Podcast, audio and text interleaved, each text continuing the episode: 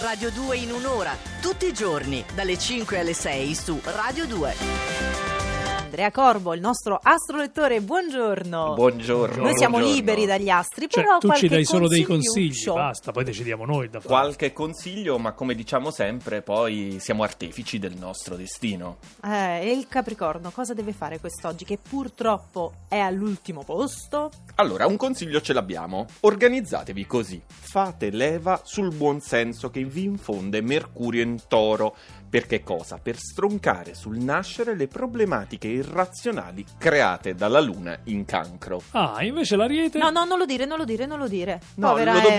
dobbiamo dire, penultima posizione. Perché? Perché voi abboccate in pieno a tutte le fole di questa Luna in quadratura. Addirittura ne alimentate le conseguenze con alcuni atteggiamenti un po' ingenui e un po' infantili. E quale atteggiamento suggeriamo ai Bilancia? Allora, tutto quanto rasenterebbe la perfezione, ma rasenterebbe perché c'è sempre un ma. È vero infatti che Venere è ancora opposta, per ora più di tanto infatti non potete ottenere e tocca oggi proprio fare buon viso a cattivo gioco e non è neanche del tutto negativa come cosa. Senti, come stanno i Sagittarios? Vi sentite subito meglio. Bella forza, la pressione lunare si attenua per lasciarvi sgattaiolare via nel primo pomeriggio, indisturbati e lontano da critiche e pretese. Ah, Vergine! I nemici di voi stessi siete proprio voi in questo periodo. Comunque il vostro giudizio rimane lucido, esigente e severissimo, ma intervengono le tenere premure del sestile lunare a disarmarvi. Come finisce questa settimana per i Gemelli? Sono stati giorni di agitazione febbrile, grande dispendio energetico ed emotivo questi con il novilunio. Adesso siete in preda a qualche fisiologico scompenso che dovete ammortizzare con il dovuto relax. Siete all'ascolto di Radio 2 in un'ora e questo è il momento in cui si mette lì con le antenne dritte perché volete sentire qual è il consiglio che vi danno le stelle di Mavi lette da Andrea Corvo. Andrea, allora, i primi sei segni li abbiamo archiviati, purtroppo non sono stati molto fortunati.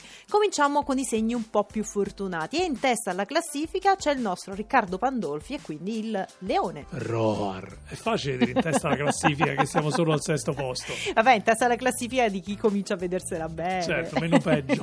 Ti stavamo cercando di indolare la pillola e tu devi stare lì a puntualizzare. Mamma mia che precisetto. Allora, comunque Francesca invece ci ha preso. Perché? Perché il Leone inizierà la prossima settimana davvero re della foresta, con la luna nel segno, e infatti oggi sarà sufficiente ristorarsi un pochettino, una sosta tecnica per poi ripartire alla grande. Quindi in testa alla classifica probabilmente ci arriverai. Ah, tu sai delle cose che io non so. Sai com'è.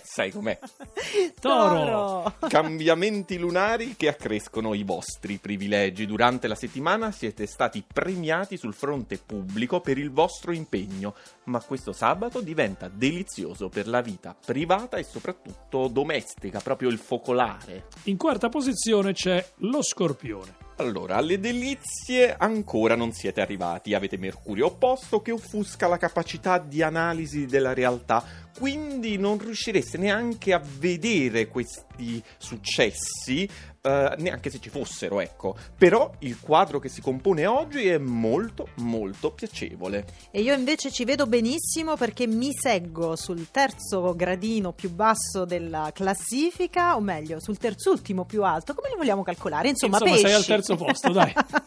Avete resistito, liquidi, plastici, ma anche imperturbabili. Siete stati forti davanti a tutte le turbolenze dai Gemelli e oggi festeggiate un sabato in cui avete assunto una forma, un ruolo, una dimensione divertente e anche spiritosa.